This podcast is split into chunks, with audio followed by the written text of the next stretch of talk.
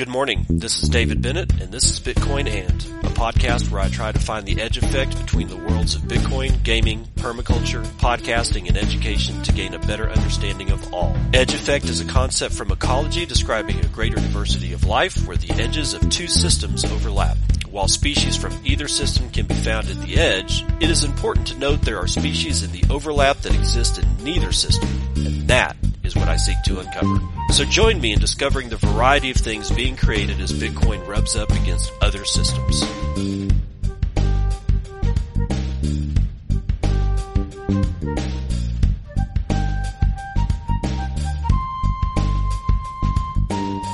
It is 9:26 a.m. Pacific Standard Time. It is what the God the 27th of November already. 2023. And this is episode 825 of Bitcoin. And well, I got to get back into the swing of things. So bear with me as I fumble and stumble around. All right. It's, you know, I only was able to do that one show on Friday last week, had a week off. Uh, it was a really, really wonderful Thanksgiving. I hope everybody else's Thanksgiving was good as well. But now we're back into the thick of things with all manner of shit happening left and right. We're going to start it off with this one. MicroStrategy stock hits nearly a two year high. This is out of Decrypt and it's written by Ryan Ozawa. Shares of Bitcoin bull enterprise business firm MicroStrategy closed comfortably above $500 per share on Black Friday a high watermark it hasn't seen since December of 2021, amassing a market cap of boys and girls, $7.3 billion, according to the New York based tech heavy exchange. MicroStrategy's long strategy on holding the top cryptocurrency is proven to be a winning one. Although it started the year with a quarterly loss, its stock price doubled within a month. Wow. God. Two from 250 to 500 wow, holy crap. The, the company is one of the largest institutional holders of Bitcoin, which its founder and chairman Michael Saylor started buying back in August of 2020 as a hedge against inflation. Quote, that's why all of us are fairly bullish over the next 12 months. Demand's going to increase, supply's going to decrease, and this is fairly unprecedented in the history of Wall Street, Saylor told CNBC. The news only got better from there. By April, MicroStrategy's Bitcoin holdings were in the green. Hold on for a second. Hold on. I gotta I gotta adjust something. Gotta be careful about some things here. Hold on. Needed to make sure something was off. All right. The news only got better from there by April. MicroStrategy's Bitcoin holdings were in the green. The price of Bitcoin rose above $30,000, and with the purchase of an additional 1,045 Bitcoin, increasing its total holdings to 140,000 Bitcoin, the average purchase price of the more than $4 billion in the digital asset fell to $29,803 per coin. In its second quarter earnings report, brought with it a $24 million Bitcoin impairment charge. But MicroStrategy as a company was profitable again, and the largest publicly traded company with Bitcoin on its balance sheet continued buying BTC, amassing 152,800 coins, now worth about $4.4 billion.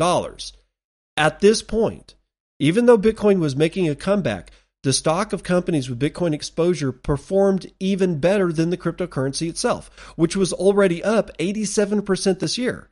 While its most recent quarterly report issued in early November, the company posted a net loss of $143.4 million, a much deeper shade of red than the $27 million loss reported in the same period last year.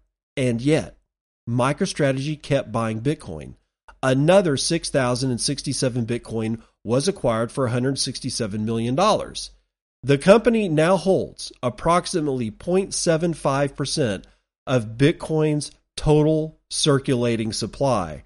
So that you know, honestly, with all that Bitcoin, and we're he's still under one percent of the total supply of Bitcoin. you know, I, I just uh, because so many people are thinking that Michael Saylor has entirely too much Bitcoin. And I don't think anybody can ever say that about themselves. We never have enough Bitcoin, and I, I, don't think Saylor is any different. And since he is allowed to buy it in the open, uh, that's what Michael Saylor is planning on doing. But still, I thought it was more than 0.75% of Bitcoin's total circulating supply. But still, 150 some odd thousand Bitcoin, that's that's a lot that's a lot of Bitcoin. So it but he's not going to escape the fact that his company is still not profitable on the other side of the equation.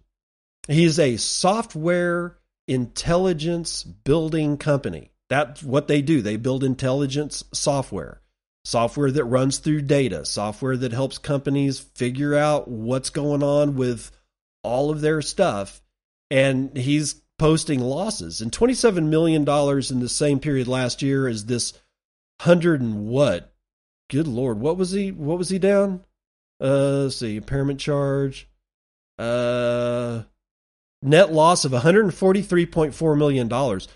That's not the best news in the world. Of course we're in a recession and that's clear even though nobody in the news will actually tell you that.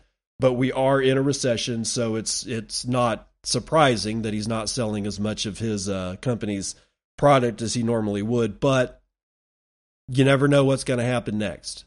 I'm getting, I'm hearing reports that the Fed is going to be the most dovish central bank of all the central banks in the world this year, this coming year in 2024. That's yet to be seen, but it's it's possible. It's very possible. I won't say probable, but it's very possible because this shit, this this continued acceleration of interest rates spiking to where they have landed now, has really not done what the Federal Reserve thought it was going to do. It sure it it gets a little bit of the inflation under control, and if, even though the the numbers of the CPI are fixed and fixed in their favor, it does show that they have affected something.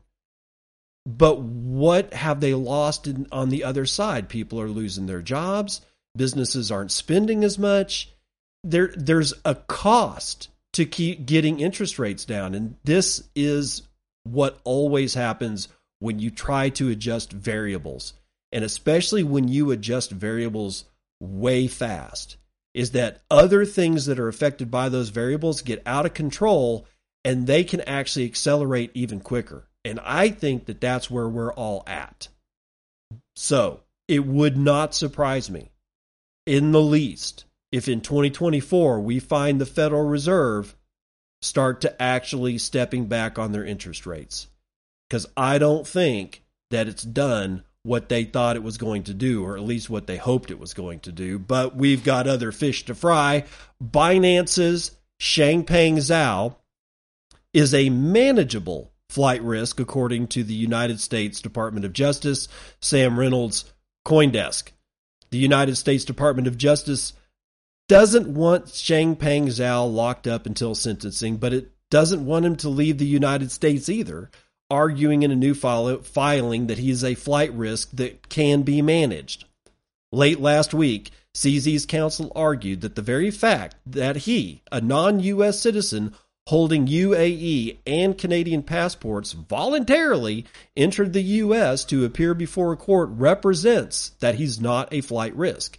Quote, based on all the relevant facts, facts including Mr. Zhao's voluntary self surrender, his intent to resolve the case, and the sizable bail package he proposed, Judge Tsuchida found that Mr. Zhao represents no risk of flight, even while residing in the UAE, last week's filing said. But U.S. attorneys pushed back on that, arguing that the potential severity of the sentence would give Zhao incentive to flee back to the UAE, which has no extradition treaty with the United States last week. Prosecutors said Zhao, as a citizen of the UAE, had minimal ties to the United States and may not return should he be allowed to leave. Quote, the reality is that the top end of the guidelines range may be as high as 18 months, and the United States is free to argue that any sentence up to the statutory maximum of 10 years may be imposed. Quote, the penalties he faces at sentencings will not, no doubt seem significant to him, and that weighs in favor of the reasonable restrictions that the United States is proposing. End quote. On Tuesday, Zhao pled guilty for breaking anti money laundering laws in the United States and stepped down as Binance's CEO. The exchange, meanwhile, pleading guilty to multiple criminal and civil charges while agreeing to pay $4.3 billion in penalties, which is amongst the largest corporate fine in the history of the United States Department of Justice. Fellow former exchange executive Sam Bankman Fried, who is also awaiting sentencing, remains in custody. So, I don't know. There's nowhere that Changpeng Zhao could actually run. For instance, if he goes back to the UAE, let's say that that that the judge says, you know what, U.S. attorneys, I, I just no, we're going to let him go. We're going to let him go back to the UAE. We think he'll come back. You know, we'll, we'll do all the all the stuff, and he'll come back. He'll come back. Um, even if he didn't, honestly, the guy is so high profile, his face so well known. He'd have to just stay in the UAE pretty much for the rest of his natural born life. And I'm not exactly certain that Changpeng Zhao would get any jail time at all that wasn't automatically deferred by the courts because of the massive amount of fines and penalties that he himself and his company have agreed to pay. And I don't like the fact that people that are very, very rich get out of jail free, but I'm not certain that CZ really is going to end up seeing the inside of a jail. Sam Bankman Fried, on the other hand, is a different story, but I won't get into that because I'm just thinking about Changpeng Zhao, right? It, it, he can't go anywhere. Like if you went back to the UAE and started and said no, he's never coming back to the United States. At that point, he can only stay in the UAE or go to some other country that also doesn't have extradition rules. But the minute that he's in the air, the minute that he starts getting in, having to file through airports or even at, you know, private airstrips, he becomes very vulnerable to the United States long arm of justice, if that's what you want to call it. So I'm not certain that he's actually a flight risk. If he was easily disguisable, it'd be one thing. If he if his face hadn't been plastered over everything, so any any almost any idiot can actually identify this dude, then yeah, I'd suppose that he might be a flight risk, but I honestly don't think he actually is. Eh, you be the judge. Now, on to a little bit of mining news. We've been wondering about this notion of the notion of Stratum v2. And Stratum v2 is like a software that allows miners, no matter where they are, to have a piece of software operating in the background that automatically switches mining pools given various variables that they set. And there's a version of this that actually works, but Stratum v2 apparently takes it to the next level, but nobody really has implemented it. Until today, Demand launches world's first Stratum v2 Bitcoin mining pool. Nick Hoffman, Bitcoin Magazine. Bitcoin mining company Demand has announced today that the world's inaugural Stratum v2 mining pool, according to a press release sent to Bitcoin Magazine, is up and running. This pool, built on the open source Stratum reference implementation, aims to usher in a new era for mining by introducing enhanced security, flexibility, and performance. The protocol, Stratum v2, marks a significant leap forward from its predecessor, according to the release, offering a suite of improvements that not only elevate mining capabilities, but also champion a more decentralized mining landscape. Alejandro de la Torre, Demand's co-founder and CEO, stated, quote, With Stratum v2 and our new solo mining pool, we aim to make home mining more attractive, which should in effect help decentralize the Bitcoin mining ecosystem and improve the health of the Bitcoin network overall. A key feature of V2, Stratum V2, is its empowerment of individual miners to construct their own block templates. Traditionally, mining pool operators wielded control over transaction selection, posing centralization risks vulnerable to potential regulatory pressures for transaction censorship. Stratum v2 now grants mining pool users the autonomy to select transactions for block inclusion, fostering a more decentralized network resistant to censorship. Quote, because Bitcoin mining is overwhelmingly done through mining pools, transaction selection has become relatively centralized. Only a few mining pool operators can essentially decide to collude and prevent that certain transactions ever confirm, Demand co-founder and SRI project lead Filippo Merli said. Quote, Stratum V2 gives the power of transaction selection back to the individual miners to make the mining ecosystem more decentralized and Bitcoin more censorship resistant. To harness Stratum v2's capabilities, miners will need to run SV Pool's translator proxy using the pool's config file alongside a job declaration client and set up a Bitcoin core node to receive transactions via Bitcoin's peer to peer network. Demand plans to incentivize miners to create block templates by reducing fees for these users, promoting increased full node participation and bolstering the Bitcoin ecosystem. Currently, demand exclusively caters to solo miners, providing them with the opportunity to find blocks independently, ensuring that the entire block reward accrues to the successful solo miner.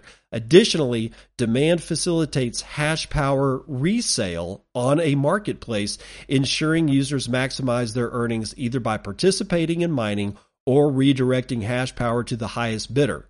Looking ahead, Demand anticipates expanding its services to encompass pooled mining, fostering a collaborative environment where users share profits amongst themselves. Okay, so the two big takeaways here are is that Demand is specifically saying themselves from their own announcement and press releases that they want to incentivize home mining. This is important because generally speaking, home miners might have one to six, you know, old S9s laying around, right? Or, or one or two of the more high end miners that have come on the marketplace in the last few months. All right. Okay. That's good because they're, they're actually putting their money where their mouth is. I mean, we have to actually watch what they do and worry about that more than what they say. But all we have right now is what they say, and what they say is something that I like hearing. Again, actions speak louder than words. But the second part is the incentivization for solo miners to pick their own transaction or block templates and incentivize them by making their fees or either giving them more fees or, or they're just incentivizing that the solo miners pick their own templates. And this is good too, because as a solo, like I'm not a solo miner, but if I was a solo miner, I'd be having to know a lot more than I already do about mining, right? And then I'd have to know a lot more to go, well, now I've got to really dig deep into templates. So this is kind of a forcing function. Demand is kind of demanding that solo miners learn even more about mining structure, the mining infrastructure, the way it works, how templates work, because I can't think of I can't think of any other reason that they would monetarily incentivize solo miners to pick their own templates because they know what that means. They know that means that they now the solo miners have to learn something new. And they're they're kind of forcing that issue. I think that that's good because one of the things that we've lost as a people on the planet is our desire to learn how to do something that one, we don't know how to do, and two, that which might be difficult, right? It's almost as if we've just absolutely lost our stomach for learning how to do something that's hard to do, hard to learn hard to continue to execute. It's like we just got weak. And here we have this this mine this uh, mining pool, demand mining pool that is seemingly trying to move in the opposite direction and get people to learn how to do this. And this is good. So again, actions will always speak louder than words. We'll have to wait and see. But I like everything that I've read here. And the thing that I like the most is that somebody finally is fucking using Stratum V2. How long this shit has been out in the wind forever and ever and ever. And finally, finally somebody got the gumption and decided to actually use it for their mining pool. Thank God. Now, on to Cathie Woods, who is basically fire selling grayscale Bitcoin trust shares. She and ARK Invest sold, get this, $5 million worth of grayscale Bitcoin trust shares last week. While everybody was worried about Turkey, Cathie Woods was cutting, cutting and running on grayscale Bitcoin trust. Now, this is out of Coindesk, written by Jamie Crawley. Cathie Woods ARK Invest sold more shares in Grayscale Bitcoin Trust last week, offloading 163,700 to earn 5.02 million dollars at closing prices while the investment vehicle's discount to its net asset value narrowed to the least in more than 2 years. The sale took the November total of shares dropped by the next generation internet ETF ARKW to 579,000 earning it a total of 16.9 million based on the relevant day's closing share price. ARK Invest often loads up on crypto related shares when they have experienced a downturn trend and sells them as they look more bullish to bank some profits. That's called buying low and selling high. The discount shrank to 8.6% on Friday. 8.6% discount. Remember, I'm pausing to say this. Remember when that discount was like 22%? That was a huge discount. There was a massive differential between what the actual price of Bitcoin was versus what you could buy a share of Grayscale Bitcoin Trust for in relation to the price of Bitcoin.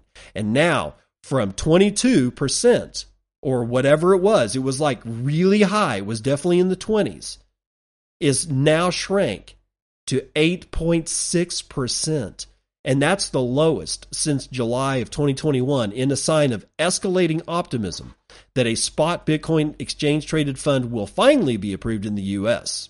Analysts attributed the improvement to Grayscale's meeting with the Securities and Exchange Commission about turning the trust into a spot Bitcoin ETF. The discount hit a record low of almost fi- oh, 50% last December. So I'm way wrong, guys. I thought the maximum discount price was 22%. No, it actually hit 50% last year at this time because we're almost into December. Holy mother of God. So, Cathie unloading a shitload of grayscale Bitcoin Trust shares, banking some profits. What does that mean for Bitcoin? Nothing. It means nothing for Bitcoin. So for the people that are over there on Twitter, I, I, don't know, but I assume that there are people on Twitter going, look, Bitcoin's dying. Cathie Woods, who loves Bitcoin, is selling grayscale Bitcoin trust shares. That's not Bitcoin. That is a that's an instrument. It's a derivative. It's not Bitcoin. She's not selling Bitcoin. She's selling the fact that she was buying probably when this discount was like way, way, way, way more than it is now. And now that it's in single digits, she's going to take some profit because that's who Cathie Wood is. Don't think that Cathie Wood is a Bitcoiner. She's an investment gal. Okay. She's an investment gal.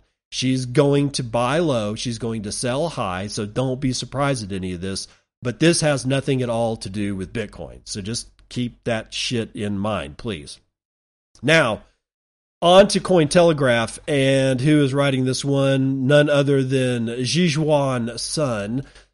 Standard Chartered joins China's CBDC pilot testing. Yes, Standard Chartered is a British bank. The British multinational bank Standard Chartered will partake in trials of China's digital yuan central bank digital currency, one of the first foreign banks to do so in the country. According to the November 27th announcement, Standard Chartered, through its partner Citibank Clearing Services Company, will allow its clients to purchase, exchange, and redeem ECNY within its bank accounts. Quote, as an international bank rooted in the Chinese market for 165 years, Standard Chartered is optimistic about the development prospects of the digital renminbi, said Zeal, there's no way I can pronounce it, Zilai Zhang, president of Standard Chartered China. The bank will also join China's ECNY CBDC pilot testing program, which is currently ongoing with 26 cities and provinces.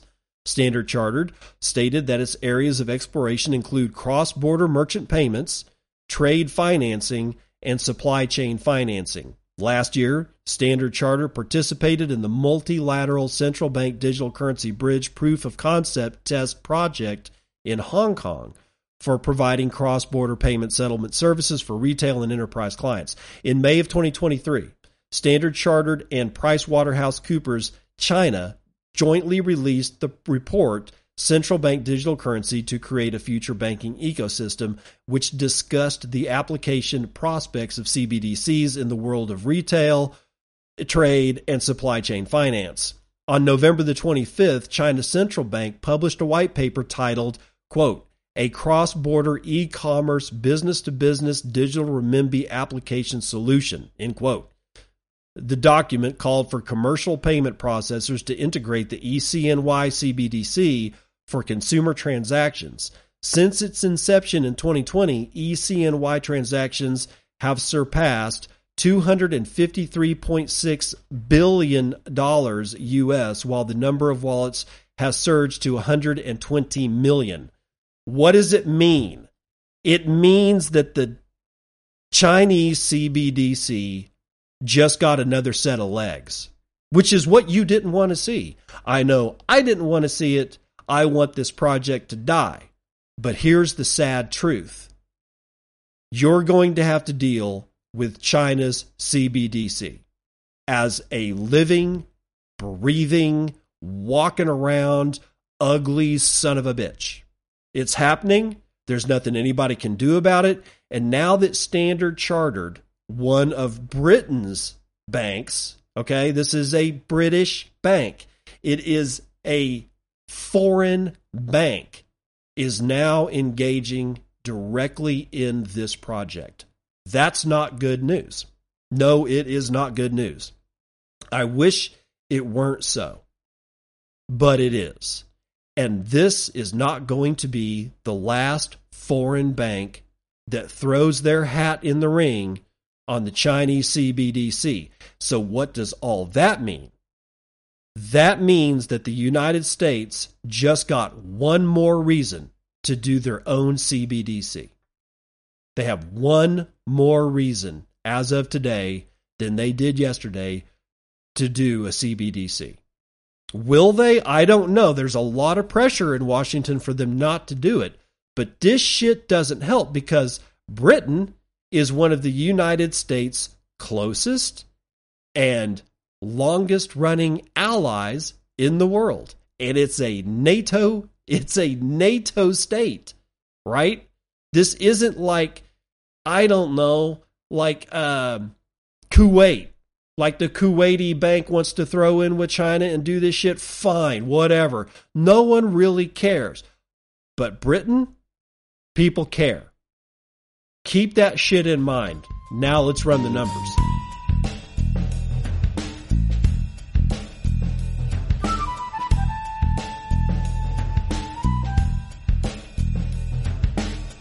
Okay, here we are at CNBC futures and commodities. I got oil. Uh, West Texas Intermediate is down half a point, seventy-five dollars and thirteen cents a barrel. Brent North Sea likewise down half a point to just over eighty bucks a barrel.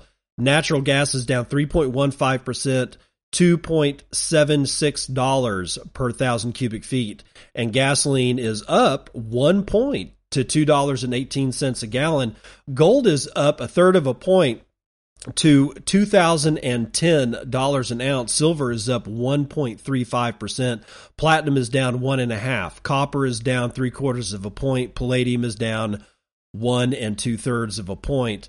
Ag is fully mixed today. The biggest winner is going to be sugar, 1.15% to the upside. Biggest loser today appears to be wheat, 2.73% to the downside. Live cattle is up scant. Lean hogs are up a third. Feeder cattle are down ugh, almost two full points. The Dow is down a quarter of a point. S&P is down scant. Nasdaq is up a quarter of a point, and the S&P Mini is down 0.2 percent. Uh, where are bonds at? Bonds are mostly in the red today, so their their yields have actually decreased today, except for the one, two, and three months. Everything else is in the red.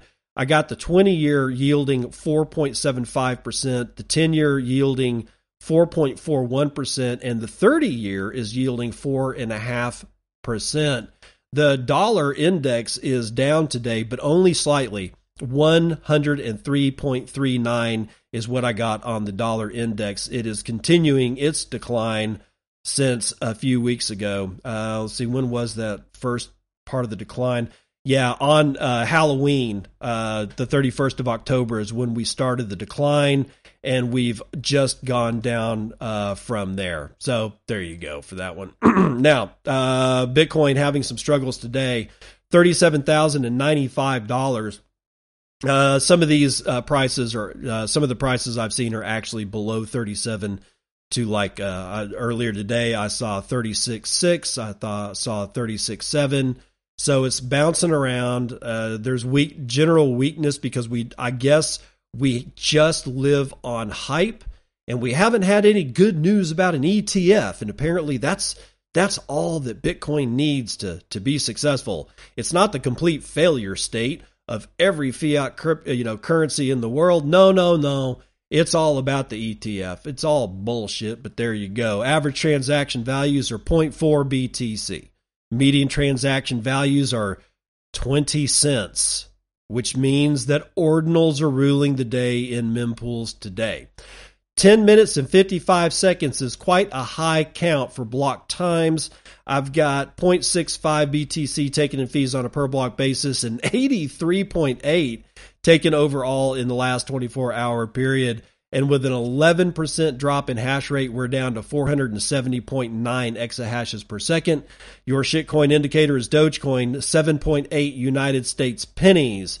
Now, we have a $721.9 billion market cap. That is now 5.36% of, of gold's market cap and you can now only purchase 18.5 ounces of shiny metal rocks with your one Bitcoin, of which there are 19,554,361.78 of, and 5,361 and a half of those are in the Lightning Network, valued at 198 million point zero million dollars. Sorry, just flipped over. Total nodes, 14,589. Total channels, 61,840 that we can see. Uh, and percentage of Tor capacity is 79.8%. So we are now back under 80% on all the stuff that's running over Tor. Mempools, as you might imagine, are packed and stacked. In fact, we're looking at over 300 blocks carrying 234,000 unconfirmed transactions waiting to clear at priority rates of 71 satoshis per vbyte. Low priorities are selling for 61 satoshis per vbyte. Anything under 12.6 satoshis per vbyte are being purged from mempools around the world. Now, the mining hash rate I'm getting over on mempool.space is reflecting the last number, so I'm pretty sure that we are right around 429.4 exahashes per second. And we had a 5% difficulty increase uh, either yesterday or the day before. We are now at an all time high on difficulty for Bitcoin mining. Now, when it comes to where I am on the charts in Fountain, I'm not. Why? because I didn't bring you any shows over the Thanksgiving week and I got busted down to rank private. But from the And It's Gone episode, which was episode 824, we have Fatoshi with 21,021 says, Dear Mr. Bennett, you deserve more sats. Apparently, Argentina has billions of dollars circulating, Coin Bureau told me. Okay. So if uh, so what he's saying is is my statement saying where is he going to get the dollars? Where is Javier Milei going to get the dollars to dollarize Argentina? what Fatoshi's saying is that there's a whole shit ton of dollars actually circulating in Argentina right now. And while true, that's not in control directly of the government. It's, well, not all of it. Some of it is. Maybe even, you know, most of it is. But even then, Javier's going to need a lot more dollars than what's circulating in Argentina to functionally dollarize the country. That's my opinion, but I appreciate Fatoshi as I always do. Jen and Indy with 5,000 says boost, and she's watching Lord of the Rings on Thanksgiving. and uh, North North the Hodel 2121 Sat says for the title alone. Dubrovko with 1330 says, I just recommended this wallet to my beard barber on Thursday. Axelrod with 1009 says, Good show. Glad you're back. Keep motivating to get my node up and let's, I think it says LFG. But I'm going to pause there because I'm not harping enough on you guys not running nodes. I know that there's probably somebody out there that's listening to me that is not running their own node. In fact, I'll bet it's the majority of the people that are listening to me that are not running their own node. You need to. Not to make me happy, not to keep me from bitching and moaning. No, no, no, no. And it's honestly, it's not even to quote unquote support the Bitcoin and Lightning Network. No. It's because as we are witnessing, and I'll get to it later in the in the show, as we are witnessing, we've got shit going on with uh, Wallet of Satoshi, right, being pulled off of the Apple iStores. Well, now we've got more news, which I'll get to at the later part of the show. But if you had funds on Wallet of Satoshi, they're saying you can get it off. I'm hearing reports that some people are unable to get their Satoshis off a wallet of Satoshi. I've already got mine all off. I had no issues. But it doesn't really matter, does it? Because that's not the fucking point. The point is is that we as a group of people need to do the hard thing. Remember what you know that that famous speech from John F. Kennedy when he was essentially announcing the space program. I mean, that's essentially what that speech was. It's the speech where he says, "We choose to go to the moon, not because it's easy, but because it's hard." he said it in a slightly different way. He was we we choose to do all these things because they're not because they're easy, but because they're hard. And what he meant was that as we learn how to do the hard things, and those things then become easier as we do them, then we have a repository of knowledge to pull upon at times when we need to pull upon them in in, to to create things that we never thought would be created before right? It's like being able to do these hard things and get them to where you have a handle on it so that you know oh you know what? Now it's not so hard. It's hard to do it the first time but once you've done it it's not hard because you've already done it it becomes easy and because you have this repository of things that have become easy in your life now you can draw up upon them when you need to. And in this particular case, what, with the Wallet of Satoshi case, if I had no other repository for my Satoshis, I would have really kind of freaked out a little bit. Because, you know, I did move my Wallet of Satoshi Satoshis over to Get Alby. Let's say Get Alby gets hanked and somehow they get a cease and desist letter from the United States Department of Justice. It's not outside the realm of possibility, even though I'm pretty sure Get Alby is not a United States company. I think they're English. I'm not exactly sure. In either event, something happens. Let's just say something occurs, right? And then they go down. Well, now I've got to I've got to get my sats over to something else. Well, the final resting place for all these satoshis, which is why I never worry about this stuff, is my own lightning node.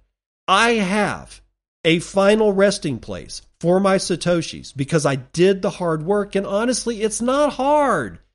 All I did was I bought a Raspberry Pi and then I flashed an SD card with this with the software for MyNodeBTC. You can find them at mynodebtc.com, I think. Is it's .com. It doesn't matter. Just all one word, Google MyNodeBTC, you'll find them.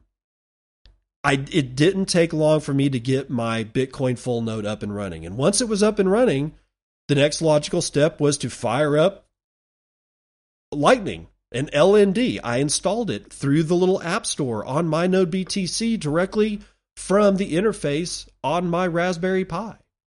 It was not hard.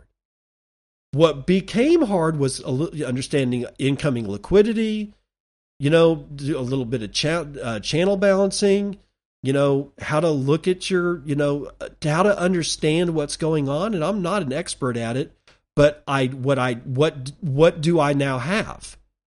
I have a final resting place for my Satoshis in fully under my custody. So it's custodial insofar as it's my custody. I'm the custodian. I have full control over those Satoshis. And in an emergency situation, all I have to do, because I already have incoming channels, I have outgoing channels, I have a Lightning wallet because that you kind of have you, that's part and parcel of what comes along with your Lightning node is you get a Lightning wallet.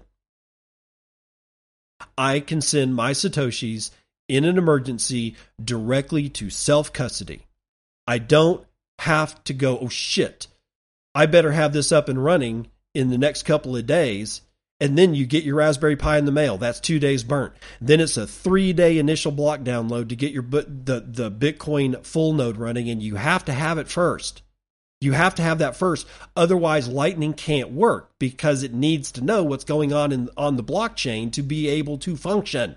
So then you install that, which only takes a few minutes. But at this point, Ladies and gentlemen, you're almost a week into this project and you're under emergency circumstances that you need to get your Satoshis off of the last place that you can get your Satoshis off of because a letter from the DOJ or the European Central Bank or some other idiot gets their panties in a snit and your last respite, the final resting place that is custodial, not your custody, custodial, is about to get the burned in the fires of hell and you've got nowhere else to go because you didn't choose to do that which was hard.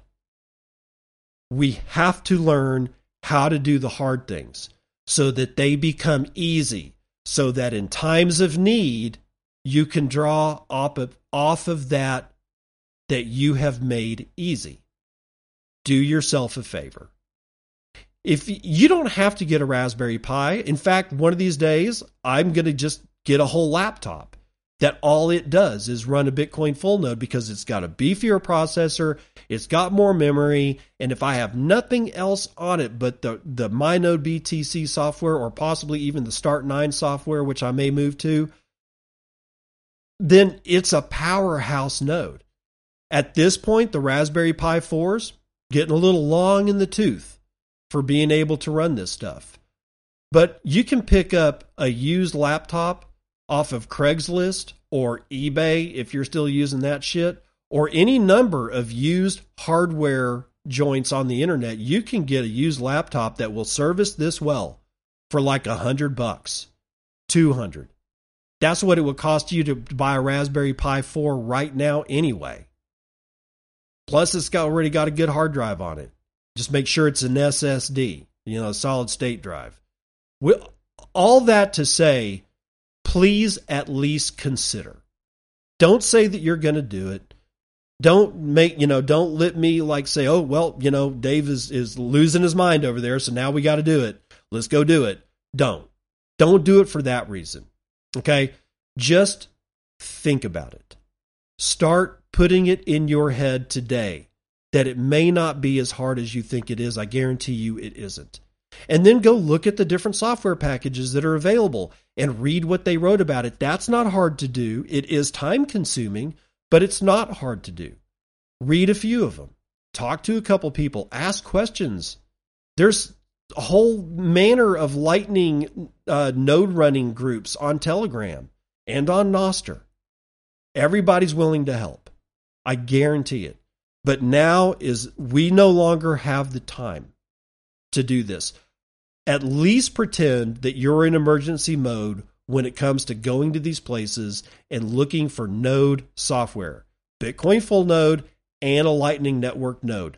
Both of them are necessary to uh, to be able to operate Lightning networks. Now, I'm sorry for all that, but just get start thinking about getting your node up. Pies with a thousand says preach on, brother. Pies with another thousand says happy Turkey Day, mofo's. God's death with 370 says thank you, sir. No, thank you. Pies with 250. Oh shit, son.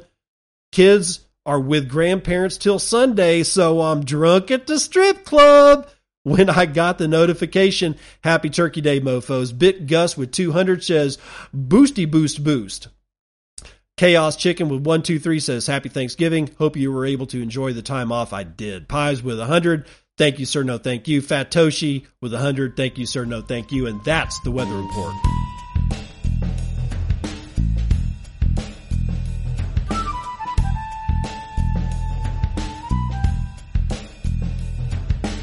Welcome to part two of the uh, news that you can use.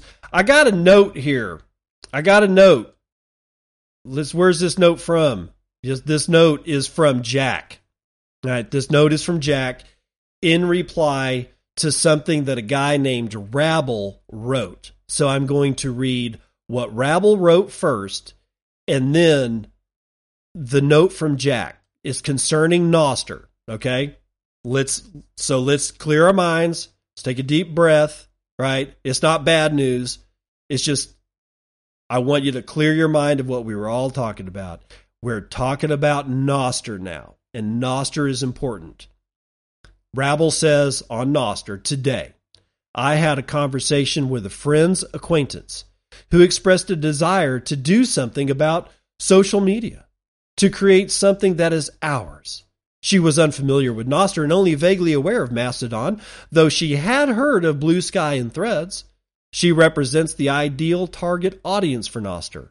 Once I explained our project, her excitement was palatable. Sorry, palpable.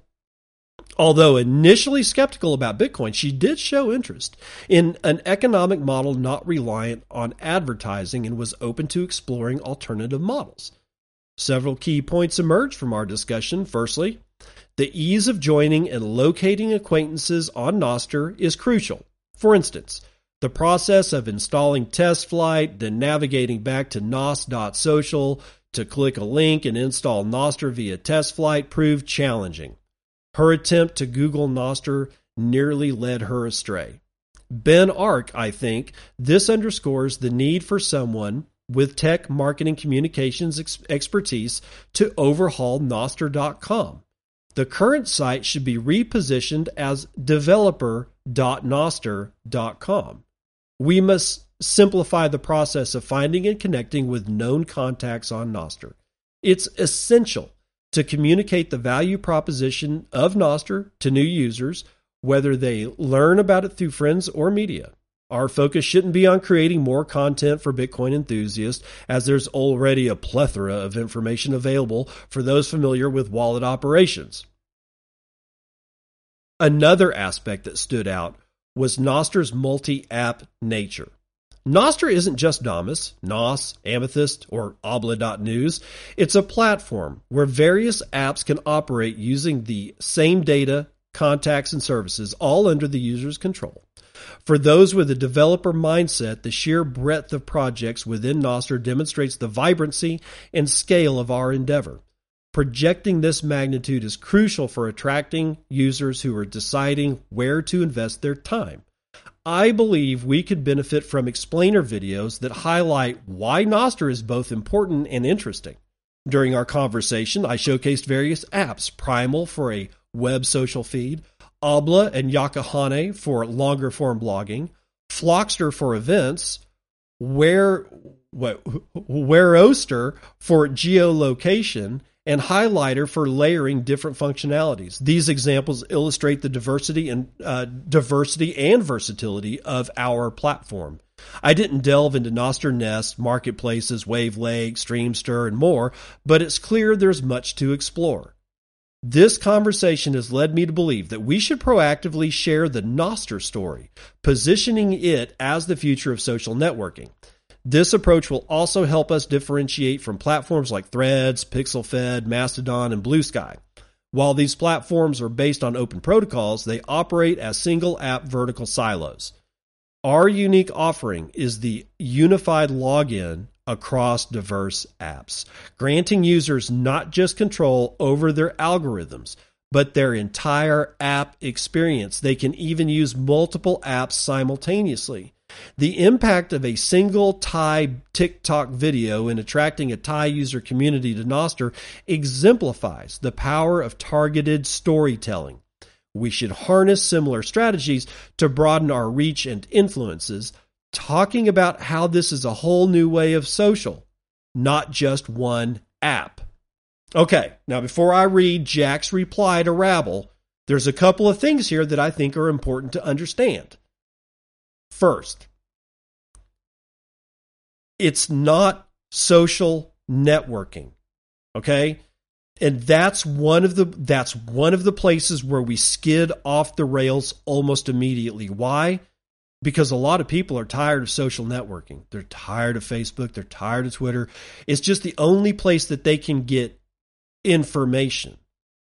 They know how to use these things already because at first it was hard and now it's easy and they go back to it because they're leveraging what they've turned from hard to easy like we were talking about with mining and various other aspects of today's show they're going back to it because that's how they communicate. They're not as much interested in the social networking anymore. We are marketing and continue to do so and i'm guilty of it too that Nostr is about social networking, it is not. Nostr is a radical new communications protocol that is tied to identity in a way that no other communication protocol or social networking app is or ever will be because it's not in the best interest of the people that own the silos. That's the key marketing differential here is that Nostr is not social networking, but it can be. Nostr is not, not just marketplaces like Craigslist, but it can be.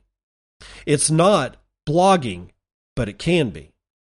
It's not social media, but it can be. It's not music, but it can be. It's not all think of in events and geolocation and calendars. It can be all of that. And all of it is tied to a single identity under your control.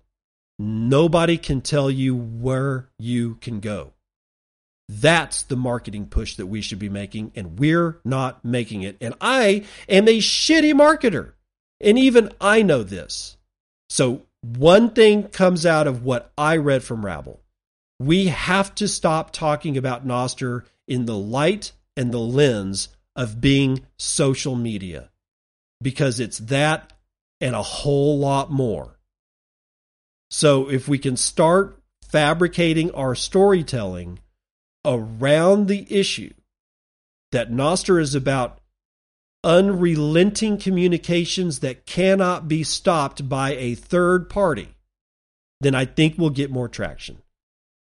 I think we will. Now, here's what Jack has to say about all of it. Let's see what he's thinking. While I agree it would be good to have more content to explain Nostr, it won't really matter given the current onboarding and product experience.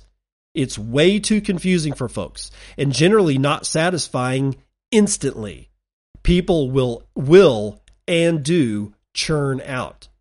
If there's one thing to focus on for the social media use case, it's search, both for people, but more importantly, topics. Twitter won because of search. It wasn't a social network. It was an information network and it excelled at real time because of real time search. That's a base requirement now. What Nostr adds and what will make it sticky is the multi app slash use case ecosystem, but each use case is going to have different needs for attracting different people to it. Search is table stakes for the social media one. It won't matter how good the tutorial content is until this is done right.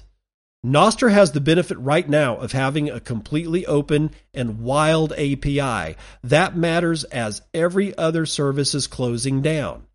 It's perfectly okay that we mostly have devs and Bitcoin obsessives at the moment. We have time to get all the kinks out and make something that's truly hard to replicate, where the only way to compete, compete will be to join.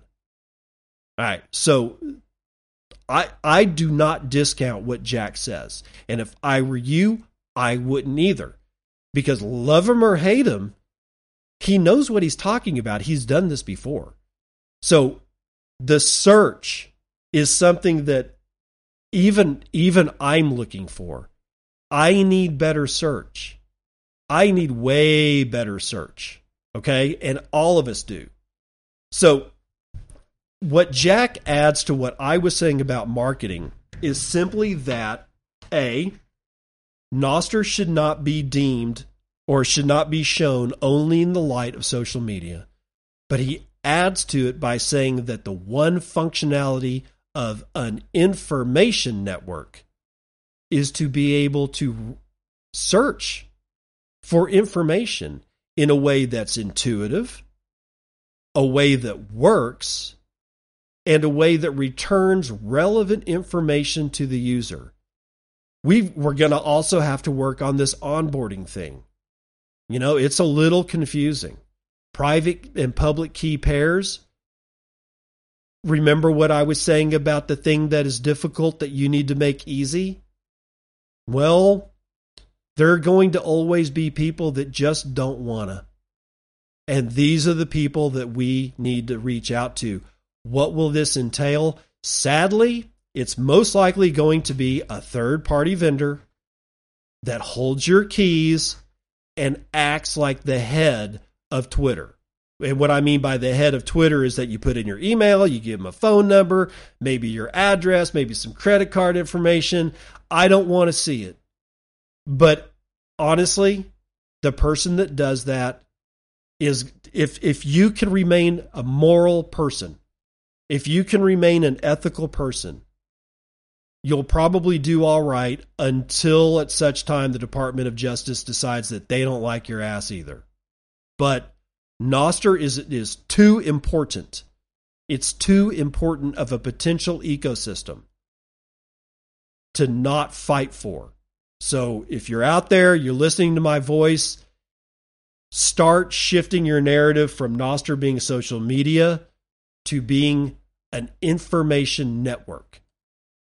Do that at least. Now, Pablo, a few days ago, I had lunch with Dergigi, and he told me about this awesome idea a relay that rejects long notes. This morning I woke up thinking about it. Now it's live. Welcome to WSS colon forward slash forward slash 140.f7z.io. It has a 140 character limit with a pretty strict moderation, so spam should basically be non existent. It also sucks short notes from other relays, so it's global, should actually be useful. Check it out P.S. No coincidences. I saw this Fiat Jeff uh, Joff note now. Uh, by the way, and the note is not rendering, so I don't know what Fiat Joff said about it. So I've tried it, and what I what I had to do because I didn't want it to before I put it into my uh, relay list.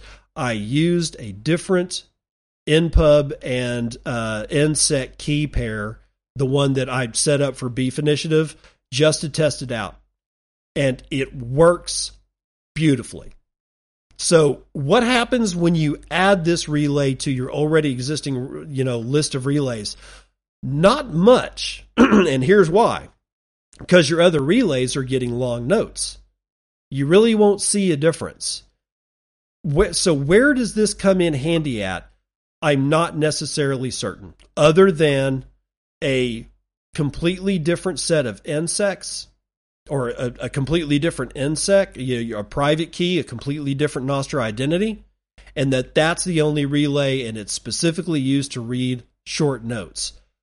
Why is this just as, as important as anything else, even though it's not really in, in impacting me in any way now that I've got it on my main relay list for my main Nunya business account?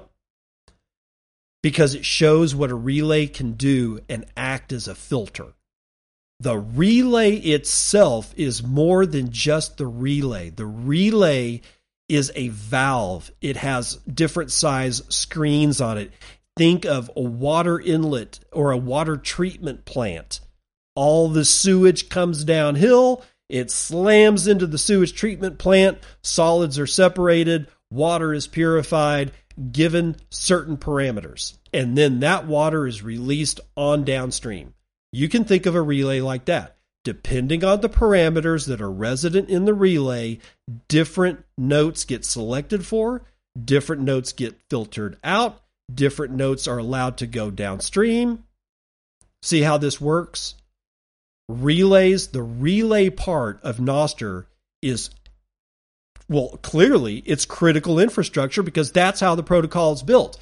But it's one of these things that we go, oh, well, Nostr operates off of relays. Great. That means that this is the infrastructure, but we're not looking, or some of us are not looking at what that portion of the Nostr infrastructure has the potential, has the capability to become. It will, these each relay themselves can become something that we've never witnessed before. We don't know what it could become. Right now, it's the foundation upon which the protocol exists. We all understand that part, but we don't understand what else a foundation can do for us. And that's what Pablo demonstrated right here with a single relay that only accepts 140 character notes and passes those notes and goes finds uh, find other notes that are below the 141 character threshold limit to be able to display and pass around the horn. We don't know what else is in store for all the rest of these developers. We don't know what they're going to come up with next. This seems simple, but it demonstrates what the relay network itself, apart from us communicating our thoughts on Bitcoin over it, can do. And that's important. It's critical, in fact. Now, Simplex has made an announcement. They are linking their mobile app and their desktop app via a quantum resistant protocol. I won't get into it, but if you're using Simplex as a encrypted messaging chat and it's a good one, now you can link it and use it on your phone and your desktop. It's going to be great. for those of you guys that use it, let me know if it's working well. I'm not using Simplex right now that much. Um, I kind of got into it a little bit, but this is one of the things that I love about Nostr. It's taking the place of all my other shit over one for one identity, so I don't have to continuously log in with different stuff. And that's one of the major points about Nostr that I love.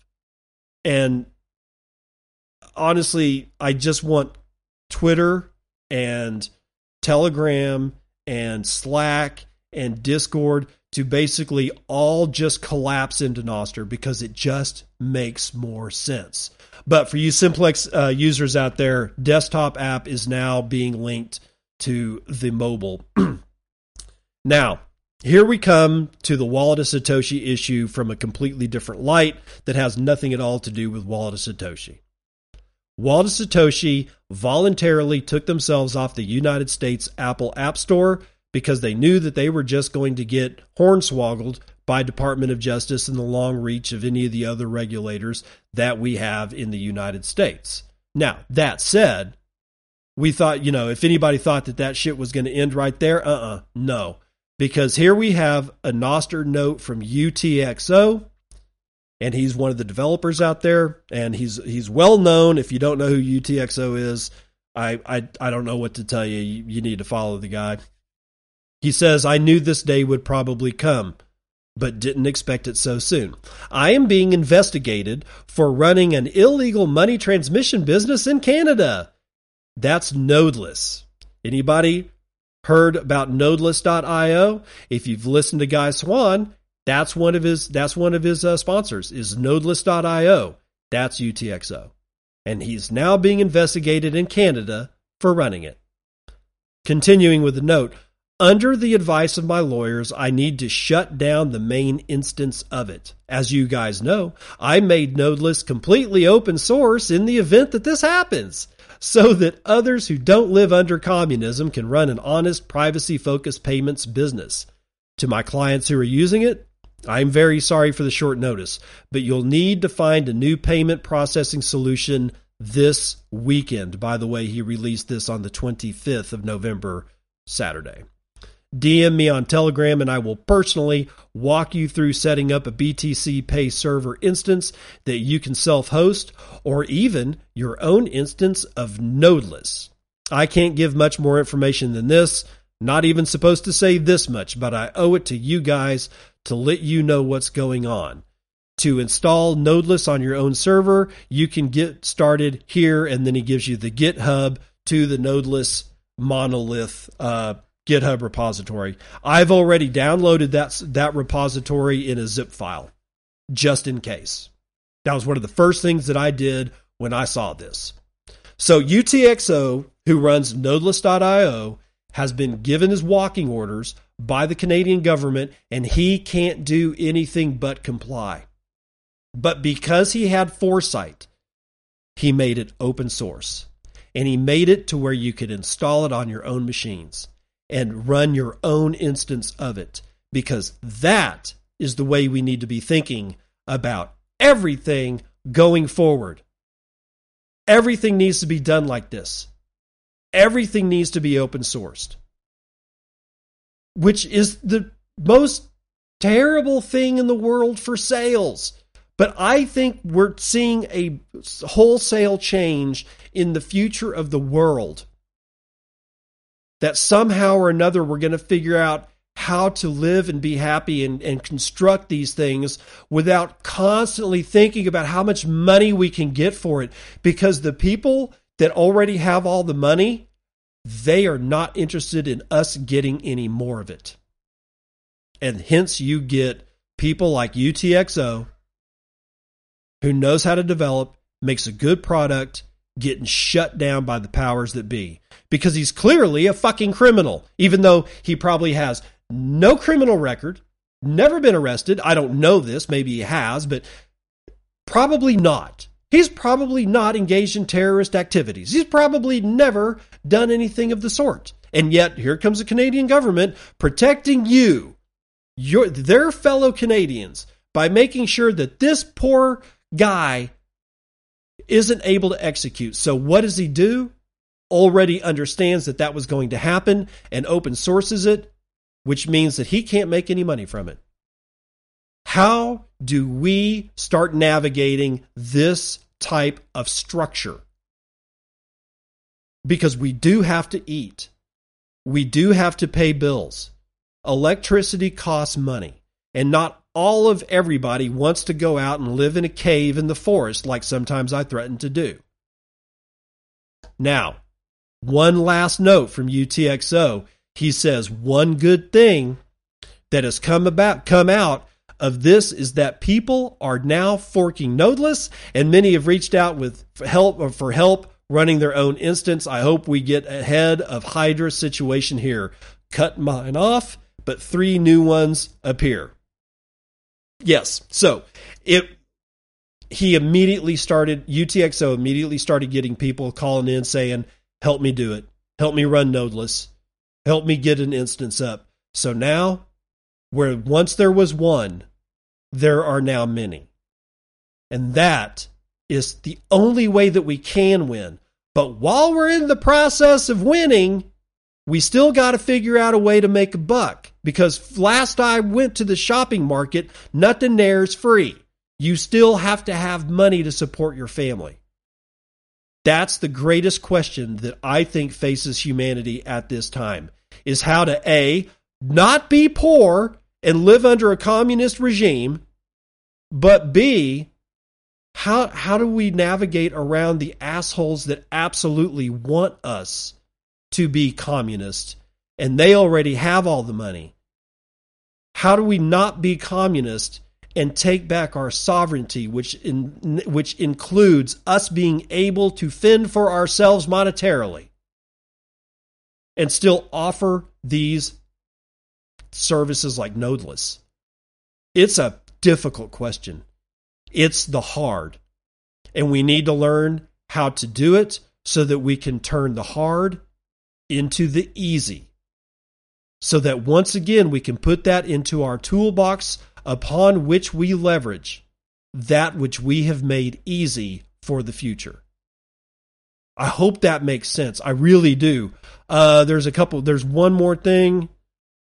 Uh, oh, no, I'm not going to do that one because we are over. We're at 70 minutes and I think it's time to go. So here's what I'm going to do I'm going to lit you off with a dad says jokes. I didn't think vodka could help my problems, but it was worth a shot. I'll see you on the other side. This has been Bitcoin and, and I'm your host, David Bennett. I hope you enjoyed today's episode and hope to see you again real soon. Have a great day.